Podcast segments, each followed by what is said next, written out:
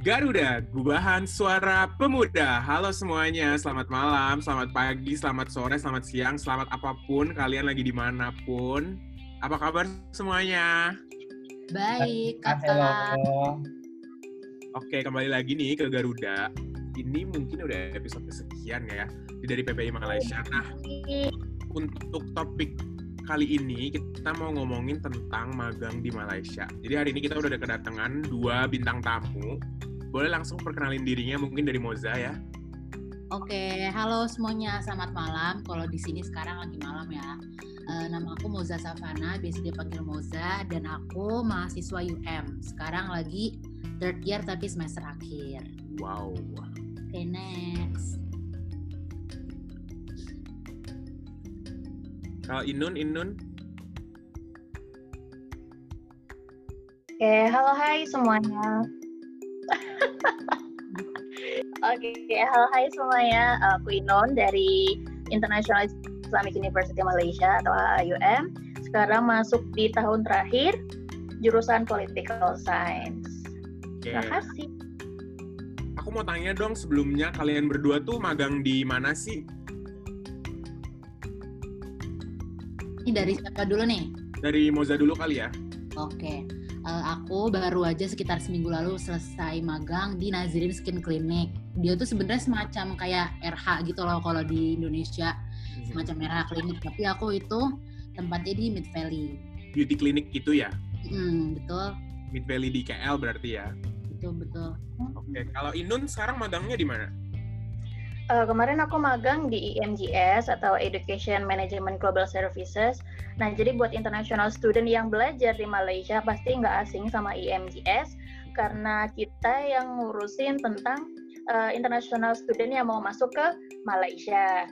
Nah, kebetulan kemarin di main office-nya yaitu di Ampang di KL. Nah, setelah itu untuk Moza dan Inun, kalian dapat posisi tertentu nggak? Kayak misalkan menempati sebagai marketing atau sebagai project officer dan sebagainya kayak gitu. Untuk Inun dulu. Oke, jadi kemarin aku apply-nya karena aku political science nih ya majornya. Terus aku interest-nya di international political economy. Nah, jadi kemarin alhamdulillah dapat opportunity di marketing team. Nah, di situ tapi aku juga assist di ini. Jadi menjembatani ke international representative organization gitu loh. Representative student organization di Malaysia gitu. Jadi kayak PTIM, terus student Jepang, Tele dan lain-lain gitu. Oh, gitu. Nah, untuk Moza? Nah, kalau aku, karena aku dari business administration dan emang interest aku juga di marketing, alhamdulillah kemarin aku apply dan aku juga dapat di marketing intern sebagai ya marketing. Dan juga aku kemarin juga adalah selang-seling dikit gitu bantu-bantu sebagai customer service kayak membalas DM Instagram dan juga di DM Facebook atau nggak nelfonin customer juga termasuk gitu. Oh, jadi kayak sosial media spesialis gitulah ya. Oke, gini, sebelum kita mulai bahas lebih lanjut, aku mau nanya dulu dong, kenapa sih kalian milihnya magang di Malaysia? Ada alasan tertentu nggak sih? Mungkin dari Inun kali ya?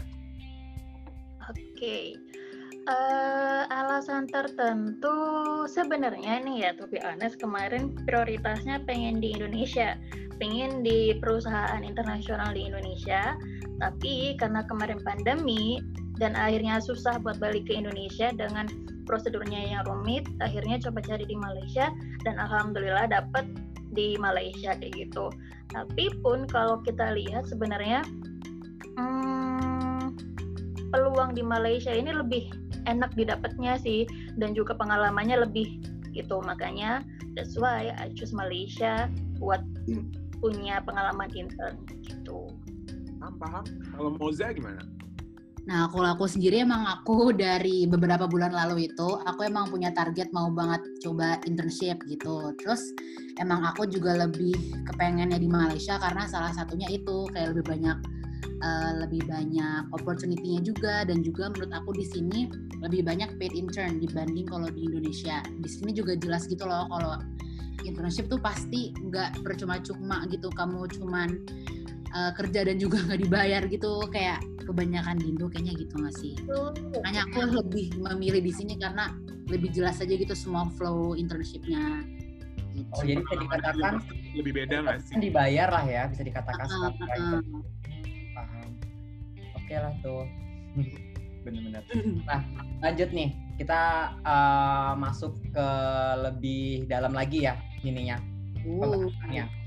Caranya gimana sih kalian itu kemarin untuk mendaftarkan internship atau magang di Malaysia gitu? Apakah kalian tahu informasinya melalui LinkedIn, melalui Glints, atau melalui kayak sosial media, website dan sebagainya? Terus proses dari rekrutmen itu sendiri, apakah ada interview dan sebagainya gitu? Bisa nggak sih diceritain pengalamannya, kayak proses kalian mendapatkan tempat magang kalian gitu loh? Dari Moza dulu mungkin ya. Nah, jadi aku kemarin sebenarnya aku udah apply-nya sekitar 1-2 bulan lah sebelum aku libur 3 bulan ini. Kan liburnya bulan Juli kan ya? Iya, betul. Aku udah mulai apply dari Mei sampai Juni lah. Itu emang bener-bener butuh waktu yang lama, dan juga kayak milih perusahaannya kan juga nggak yang ngasal aja langsung kirim CV gitu kan, kayak juga harus dilihat kira-kira apakah job requirement-nya itu cukup cocok dengan kita, dan juga kira-kira gajinya juga cukup atau nggak cocok juga dengan kita, dan juga lain-lain sebagainya. Terus aku kemarin alhamdulillah keterimanya karena aku mendaftar lewat Indeed.com. Tapi aku juga kemarin sempat nyari-nyari juga jobs di LinkedIn Jobs, terus juga di Glints, dan juga di Jobset. Tapi Jobset aku lebih dikit sih, nggak begitu banyak banget, karena aku kurang suka kayak UX desainnya kayak musingin gitu. Jadi aku pakainya lebih suka di Indeed.com sih kemarin. Alhamdulillah keterima. Tapi sebelum aku keterima ini juga aku udah pernah lewatin 2 kali interview tapi gagal. Mungkin mereka kurang melihat aku sebagai seorang yang kompeten, atau juga mungkin karena aku orang internasional gitu kan, ya banyak faktor juga gitu. Paham. Kalau Inun mungkin? Oke, jadi kemarin itu sebenarnya magang di MJS itu benar-benar di luar ekspektasiku sendiri. Karena Mas Elo pasti tahu kemarin kita sempat ada meeting kan sama IMGS, antara PPIM dengan IMGS-nya. Nah di situ iseng nih nanya ke salah satu manajernya, nanya ada nggak kesempatan magang nih buat bulan ini gitu. Terus katanya coba aja dulu apply. Nah jadi aku magang di MGS itu karena aku ada link dari organisasi, tepatnya dari PPIM. Nah jadi buat teman-teman yang emang masih ragu, nggak mau ikut organisasi dengan embel-embel, aku nggak mau waktuku terbuang-buang demi organisasi yang nggak jelas. No, as long as you can take the positivity. Kalau kalian bisa ngatur waktu, bisa ambil positifnya, sesuatu itu pasti bermanfaat gitu loh. Nah jadi IMGS kemarin magang di sana itu emang dapat linknya dari organisasi, dari PPI. Terus rekrutmennya kemarin juga terbilang simple. Aku tinggal ngurusin CV, terus mereka telepon, ngadain short interview, terus ternyata kita cocok, so udah masuk. Itu aja. Fun fact nih, sebenarnya waktu Inun nanya ke orang IMGS tuh ada aku di sebelahnya. Jadi aku mendengar. Oh iya. Oh. Tapi sebenarnya sebagai orang Indonesia nih yang mungkin memang masih kuliah lah di Malaysia juga kayak gitu. Susah nggak sih kira-kira tuh kayak misalkan kayak pengen magang di sana tuh, apakah ada kayak barrier gitu loh kayak gitu, karena kamu bukan ini, karena kamu kasarnya foreigner kayak gitu. Walaupun ya kalian juga student juga di sana kayak gitu. Tahu gue bahkan itu loh di sana banyak yang nggak mau menerima karena statusnya sebagai international student, ya nggak sih, bukan sebagai orang Malaysia gitu. Pernah nggak pada saat interview gitu-gitu ada omongan terkait hal itu gitu dari Moza mungkin? Aku kemarin paling waktu interview tuh cuma nanya, aku kan sebelumnya udah pernah 2 kali yang aku ditolak itu 2 kali. Yang pertama tuh emang alhamdulillah HR-nya sendiri adalah orang Indo, jadi mungkin dia fan-fan aja lah sama gitu, sama orang Indo itu. Nah tapi yang kedua ini dia tuh kayak mix gitu loh, ada Indonesia, ada Malaysian, ada Indian, dan juga ada Chinese juga. Nah terus mereka juga sempat nanya kayak, kak kamu nih lokal atau orang apa, karena dari accent kamu tuh kayak agak beda gitu loh. Terus aku ya aku Indonesian, terus mereka kayak oh gitu doang sih, nggak ada yang kayak sampai kayak tiba-tiba ngomong sorry lo nggak boleh daftar gitu-gitu. Alhamdulillah nggak ada sih. Kalau Inun gimana? Gak ada juga atau kayak ya karena tadi itu ya udah langsung ada dipermudah tadi itu karena koneksi tadi ya? Kalau sampai adanya rasisme atau mungkin diskriminasi enggak sih, tapi aku malah merasa terspesialisasikan. Jadi emang ada khususnya di situ. Jadi cerita singkat aja lah ya. Di IMGS kan sebenarnya kita emang terbilang termasuk international company kan, karena kita emang kerjasamanya sama banyak negara nih. Nah jadi di situ emang keberagaman nationality sebenarnya perlu di situ. Nah karena aku satu-satunya orang Indonesia besides yang bersih-bersih. Nah jadi kebetulan sana emang orang Indonesia cuma ada dua, aku sama kakak bersih-bersih di situ. Kadang ngerasa minder kayak, walah. Satunya yang kerja, satunya yang bersih-bersih, kayak nggak enak aja gitu, tapi enjoy aja, nggak ada diskriminasi di situ. Aku di situ emang menghargai banget, environment-nya sangat mendukung. Nah jadi di situ karena aku orang Indonesia, jadi apa-apa kalau emang ada anything related to Indonesia, mereka pasti bakal looking for me gitu, kayak translation atau mungkin dubbing gitu. Jadi menurutku seru sih. Jadi tergantung tempat kalian kerja gimana, environment-nya kayak gimana, selama environment-nya mendukung, ya you'll get for it. Gitu. Mau nanya nih, ngelanjutin dari Inun. Kan sebenarnya kalau kata Inun berarti kan di IMGS itu lingkungannya mendukung kan ya? Boleh dijelasin lebih lanjut nggak sih mendukung tuh kayak gimana? Apakah kayak kompetisinya oke aja atau gimana gitu? Kalau kompetisinya menurutku pasti ada sih, tapi masih yang sehat gitu loh, nggak sampai yang membahayakan satu sama lain, apa ya, kayak gitulah intinya. Menurutku enggak, aku enjoy aja di sana.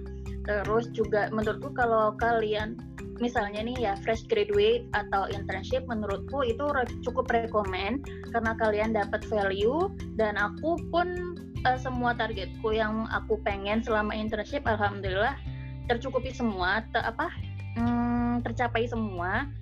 And menurutku emang environment-nya mendukung dan sehat. I don't know how to describe it. Paham. Nah, tadi kan tentang Inun nih, kayak cerita tentang kayak sebagai minoritas di sana tuh ternyata kayak nggak semengerikan yang banyak orang bayangkan. Nah, kalau misalkan Moza kan aku juga kebetulan temenan nih dengan Moza ya, Mos. Kayak sering lihat di apanya story Instagram gitu. Kayaknya kamu akrab banget nih sama staff-ness yang lain kayak gitu. Apa bisa kayak kalian tuh get along gitu loh dengan satu sama lainnya? Aku sih alhamdulillah di tempat kemana aku magang itu di Nazirin Skin Clinic emang ada juga satu orang Indonesia selain aku. Dia juga awalnya tuh dia intern, tapi sekarang dia sudah diangkat menjadi full time. Betul. Terus emang dia juga gimana ya, kayak baik aja gitu sama aku, dan juga kayak suka ngasih tips-tips kayak gimana sih kerja di sini, terus kayak orang-orangnya pada gimana. Terus jadi dan kenapa aku juga bisa get along sama intern lain walaupun mereka locals, karena kayak lucu aja gitu, mereka pada kayak satu frekuensi lah sama aku. Bercandanya gitu ya? Kayak bercandanya, terus kayak mungkin juga karena umurnya kan juga pada nggak begitu beda jauh lah ya. Ada yang seumuran sama aku, dan juga kebanyakan pada beda 2-3 tahun doang. Banyak barengan internnya? Intern lainnya ada sekitar 3-4 orang. Banyak banget ya. Dia sebenarnya cuma 2 sama aku. Jadi barangkali aku satu anak inti lokal. Tapi nggak ada perbedaannya gitu loh gimana mereka treat aku sama dia. Jadi emang everything is equal. Sama.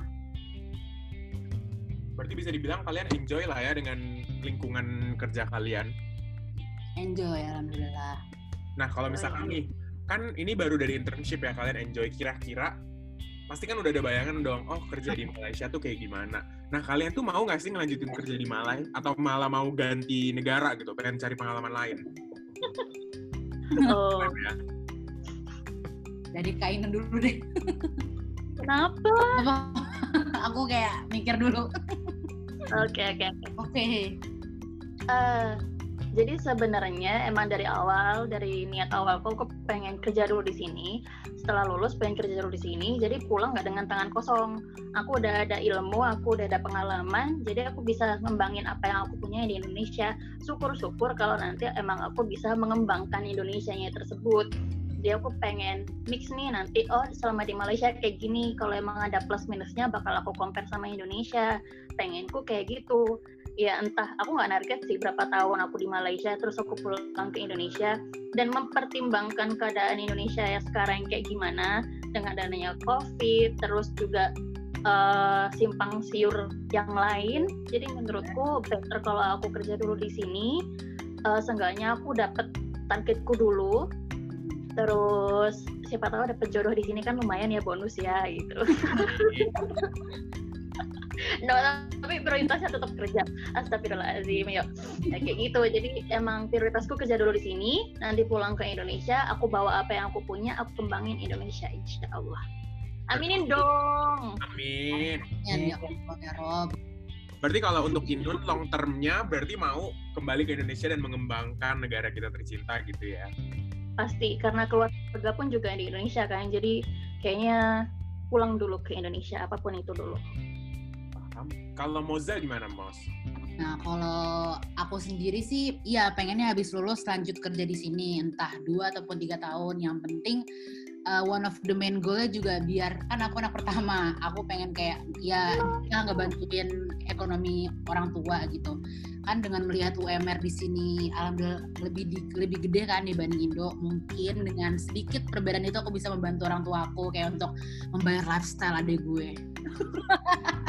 Tapi kayak ya menurut aku juga di sini anaknya kayak ada kesempatan untuk bekerja dengan etnis lain gitu loh. Kan di Indonesia kan ya udahlah Indo ada Jawa, Sumatera. Betul. Cuman di sini tuh enaknya kayak kita bisa ngeliat work ethicnya orang India, orang Cina, dan juga ada orang-orang lain juga. Bahkan kalau kita di Care Central sering banget ketemu bule-bule dari Eropa atau gimana gitu loh.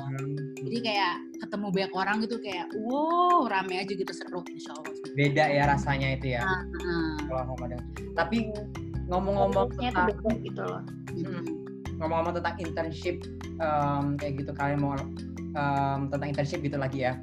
Kalian ada ini nggak keinginan gitu kayak misalkan pengen nyobain lah internship di Indonesia juga nih nanti kalau misalkan lagi ada waktu senggang atau lagi atau sebagainya kayak gitu, karena pengen compare nih dengan internship yang di Malaysia kayak gitu dengan yang di Indonesia kayak gitu, ada nggak sih kepikiran kayak gitu? Ini dari siapa dulu? Dari Moza dulu deh kayak gitu. Aku sih emang plannya aku kan libur semester depan itu kan cuma sebulanan ya.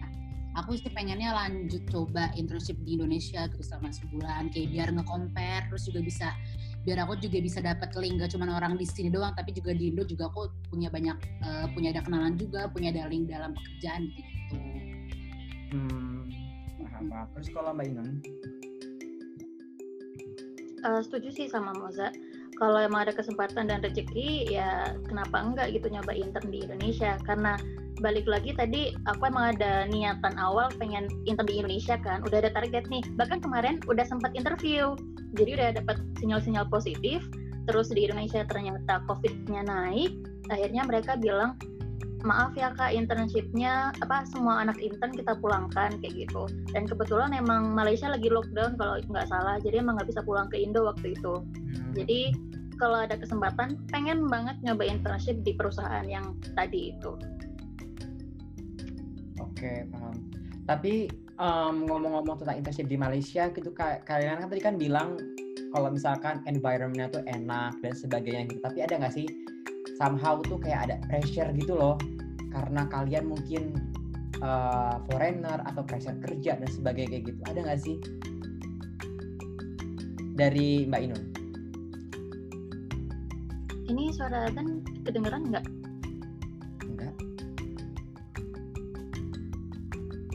Ada kalau dengar suara dan dikit-dikit, maaf ya.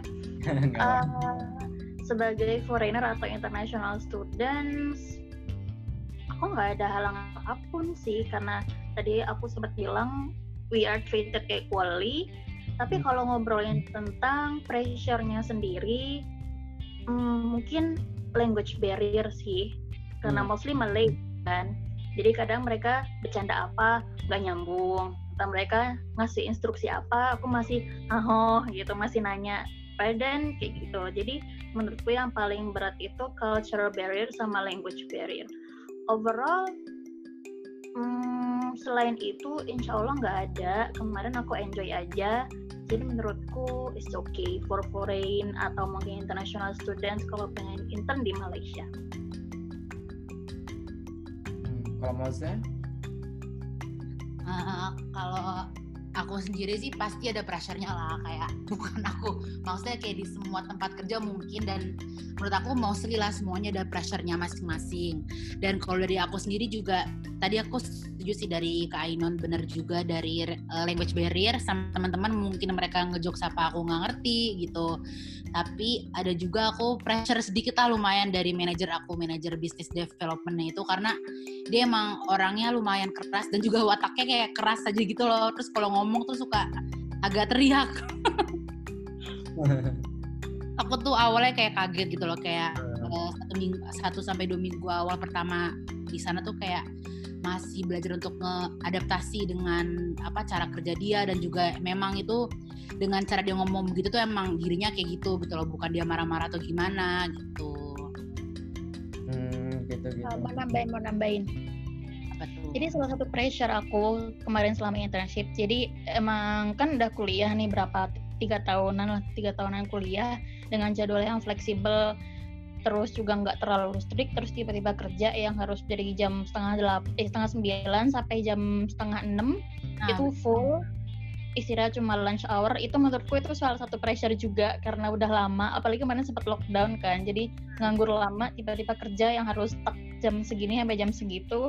Terus apa ya, bisa dibilang tiap hari itu aktivitasnya monoton. Jadi kayak nonton dulu, oh my god bosen banget gila, sampai pokoknya habis lunch itu jam-jam kritis banget yang ngantuknya parah. Itu challenge sih menurutku. Betul. Boleh cerita dikit nggak gitu? Jadi kan aku juga sempat beberapa kali magang, tapi itu magangnya tuh di Indonesia terus nih, kayak belum punya kesempatan magang di Malaysia. Karena kemarin kan aku sempat nyari juga di Malaysia, sempat ngobrol juga sama Moza, pengen magang di Malaysia, cuman kan karena lockdown langsung balik ke Indonesia. Nah setelah itu magang lah nih di Bandung juga. Terus kayak bener sih kayak yang dibilang pressure-nya tuh lebih ke kayak belum terbiasa dengan apa ya, dunia kerja gitu loh yang monoton, karena kayak setiap hari itu kebanyakan sih kalau kerja kantoran kita memang kayak di depan komputer, terus kayak gitu di depan laptop. Terus setelah itu kadang di luar jam kerja tuh masih ada tambahan kerjaan kayak gitu, dengan pressure kerja yang kayak berarti kayak gini gitu ya. Jadi kayak somehow penasaran juga sih dengan gimana budaya kerja di Malaysia gitu, apakah sama kayak di Indonesia atau enggak gitu, atau kayak ya nggak beda jauh gitu. Lanjut, Selo ada yang mau ditanyain? Aku mau nanya ini, aku pengen minta kalian dan macam ceritain dikit aja apa sih yang paling berkesan dari magang ini? Apa ya? Dikasih kopi sama manajer misalkan gitu. Dari siapa dulu nih? Dari Moza boleh? Oke. Aku sih apa ya? Kan pokoknya dulu kan aku sebagai anak first year university student yang kayak masih so iye banget gitu, kayak kan aku lihat gitu kan, apa sih yang dibutuhkan seorang marketer untuk kayak bisa menjadi the true marketer. Terus aku lihat harus ngerti kayak kayak CEO, terus kayak SEM gitu-gitu. Terus dulu aku tuh dengan goblok kayak gitu, aku ngira dengan aku cuman baca doang di Google tentang SEM, CEO, dan juga other marketing tools tuh aku udah kayak wow, gue udah marketer nih sekarang nih gitu loh.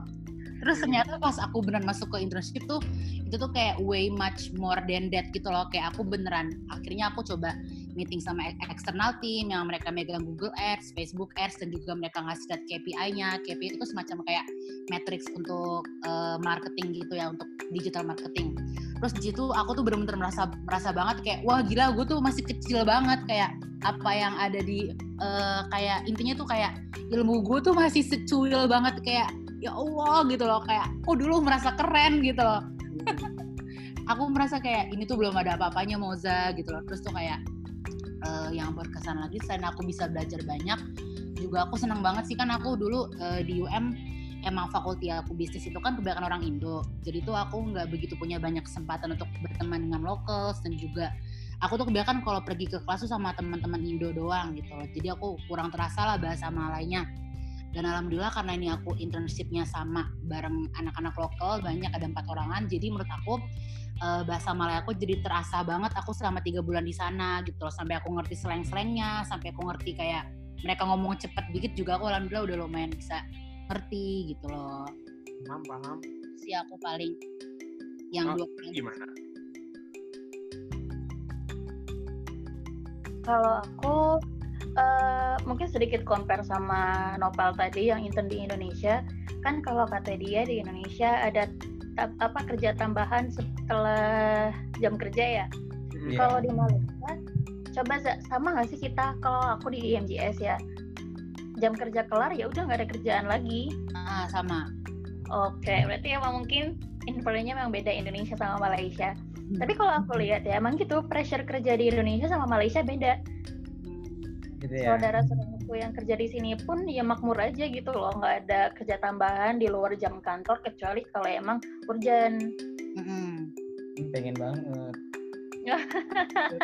Next time. So, terus kalau pengalaman berkesan selama intern di MGS gitu, mungkin ini deh aku pengen sedikit pamer. Jadi selama di sana kurang lebih 7 minggu. Jadi aku sebenarnya ada 3 bulan nih. Tapi karena kemarin sempat lockdown dan UM off, semua kegiatan akademi itu nggak ada, diliburkan. Jadi everything shortened, dipotong semua. Kayak jadi akhirnya short sem ini buat magang tinggal 7 minggu. Nah di waktu yang singkat itu kemarin aku hampir nggak pernah beli makan siang. I mean, supervisorku selalu beliin. Wow. Jadi mereka menghargai banget gitu loh. Kayak, oh my god, aku ngerasa dihargai banget, kayak disayang gitu. Kayak, oh gimana gak betah coba. Oh my god. Bener-bener. Jadi, terus awal-awal karena aku belum kebiasa ke kantor, jam kerja monoton, aku ngerasa kayak gila ini bosenin banget, gak ada challenge-nya sama sekali, kayak this is not my life, this is not the way I want to live my life gitu. Terus tapi lama-kelamaan kan sebenarnya emang targetku kerja itu aku pengen dapet yang aku pengen kerja di kantor, tapi aku gak mau stay di kantor, banyak mau ya. Tapi soalnya emang cita-cita orang kan beda. Terus nah di akhir-akhir nih baru ngerasain ternyata asik kerja di sana karena kita marketing. Jadi kita banyak engagement-nya, entah itu ke embassy atau mungkin ke sekolah-sekolah terkait yang memang menerima international student. Terus kita juga mendatangi namanya itu TVET itu kayak apa ya, lembaga kursus bahasa Inggris gitu loh, yang memang mau menerima international student. Nah, jadi kita ada uni visit, college visit, ataupun pokoknya lembaga-lembaga gitu, institution visit. Nah, itu jadi ya udah kita jalan-jalan keliling, tau nggak? Pakai Velfire. Wow, itu gila banget sih. Enak banget. Kok nggak di storyin Mbak Inun? Malu cuy, dikira deso kan nggak mau ya gue. Kan deso dikit nggak apa-apa lah Mbak Inun, Velfire di KL loh.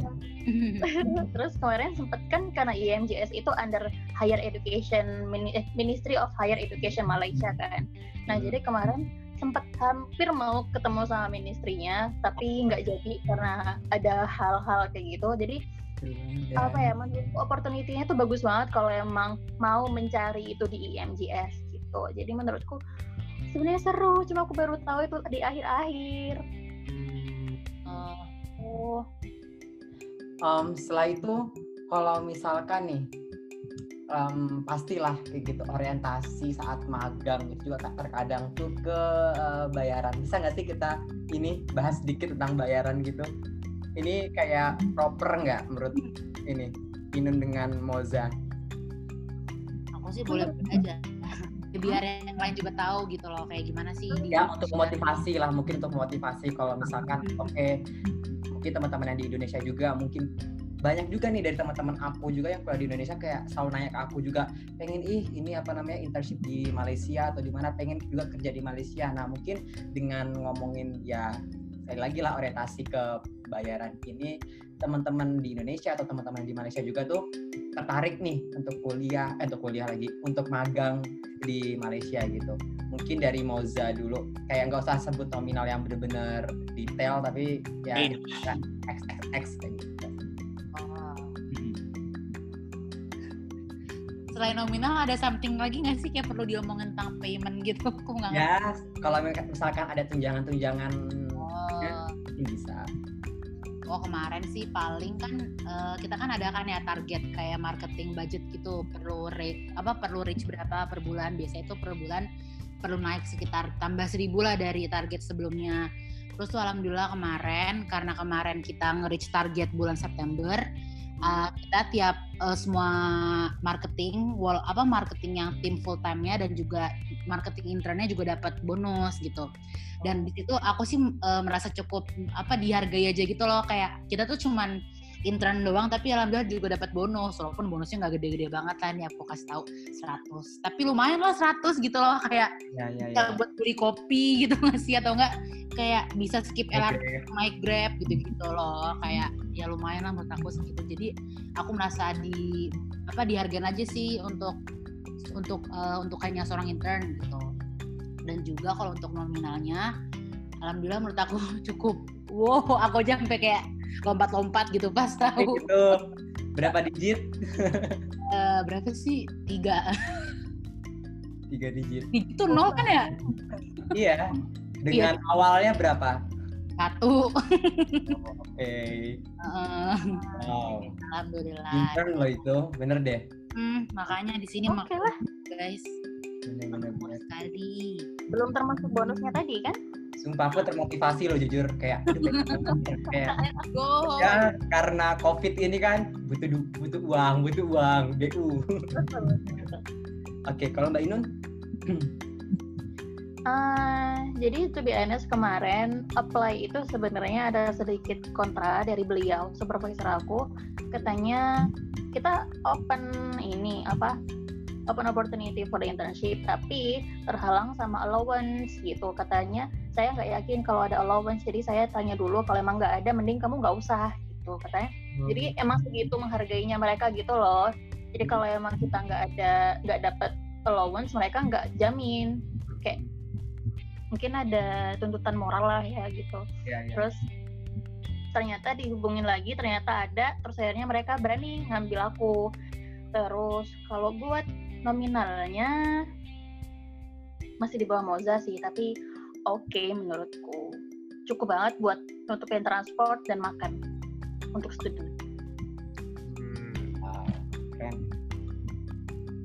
Akhirnya dari aku kali ya. Mau minta ini dong buat Inun sama Moza, saran atau nasihat untuk adik-adik yang mau mulai intern di Malaysia. Kayak apa sih yang kayak harus di take note banget gitu? Iya. Oh ya. Kak Moza silakan. Apa yang aku pelajarin dari aku kemarin apply job sana sini adalah jangan ngasal kirim semua CV gitu loh ke semua perusahaan tanpa benar-benar mempelajari tentang perusahaan itu gitu loh. Dan kayak menurut aku kita harus pelajarin juga kayak tentang perusahaannya sendiri, terus juga tentang job requirement-nya tuh cocok gak sih sama kita, dan juga apakah cocok dengan apa yang kita udah pelajarin, dan juga cocok dengan apa yang kita udah punya, skill kita yang punya gitu loh. Jangan cuman cuap-cuap di interview kita kayak ya nih aku tuh bisa itu loh desain pakai Adobe atau gimana-gimana, tapi real life cuma bisa Canva, dan ntar pas kita dikasih beneran job untuk desain di Adobe nanti malah kayak kaget atau gimana-gimana. Menurut aku kayak gitu sih. Jadi mempelajari perusahaan sebelum nge-apply gitu, posisi lah ya juga. Itu aja. Kalau Inun? Kalau dari aku setuju banget sama Moza tadi. Jadi emang CV itu penting banget. Jangan asal ngisi, tapi juga yang harus bisa dipertanggungjawabkan. Karena itu kan isinya menjual bakat kita ya, apa yang kita udah kuasai apa yang kita udah pelajari di situ tuh, ya udah tercantum di situ. Kalau emang enggak, ya nggak usah, daripada nanti mempersulit diri sendiri kan. Terus di samping itu juga internship itu, apalagi waktu apply itu nggak melulu tentang kalian tahu nggak sih, orang pintar kalah sama orang yang kecil atau beruntung. Betul. Kalau aku percaya banget sama itu. Makanya di samping kita menjual bakat kita, kita juga perlu usaha di situ. Terus kita juga pokoknya jangan gampang nyerah gitu loh, pakai semuanya. Nah, terus juga networking itu juga perlu banget.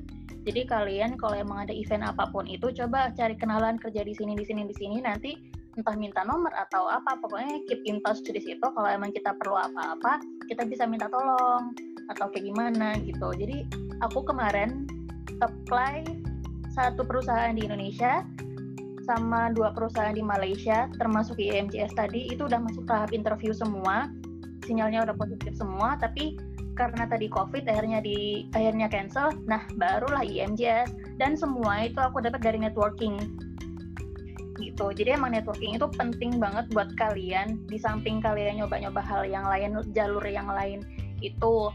Terus kayaknya itu aja sih kalau saran dari aku. Oke, saran yang sangat baik sih, dan benar-benar itu relatable banget sih dengan pengalaman-pengalaman aku juga saat coba apply internship gitu. Banget. Nah, mungkin itu pertanyaan terakhir juga yang dapat kita tanyakan kepada narasumber kita pada hari ini, yaitu Moza dan Inun. Yeay.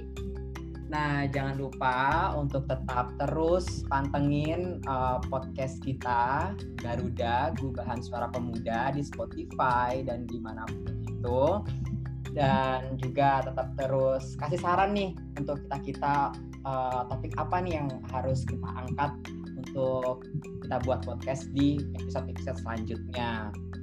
Nah, akhir kata, terima kasih untuk Moza dan Inun telah memberikan pengalaman luar biasanya, telah memberi motivasi untuk adik-adik ataupun teman-teman kita di luar sana yang mungkin ingin tahu lebih dalam terkait dunia permagangan di Malaysia, ya kan? Jangan bosan-bosan ya untuk jadi narasumber kita. Yap. Nah, akhir kata juga saya Naufal dan partner saya Aksalau. Kita undur diri dari Garuda Gubahan Suara Pemuda, Gaga RU Ruda Garuda.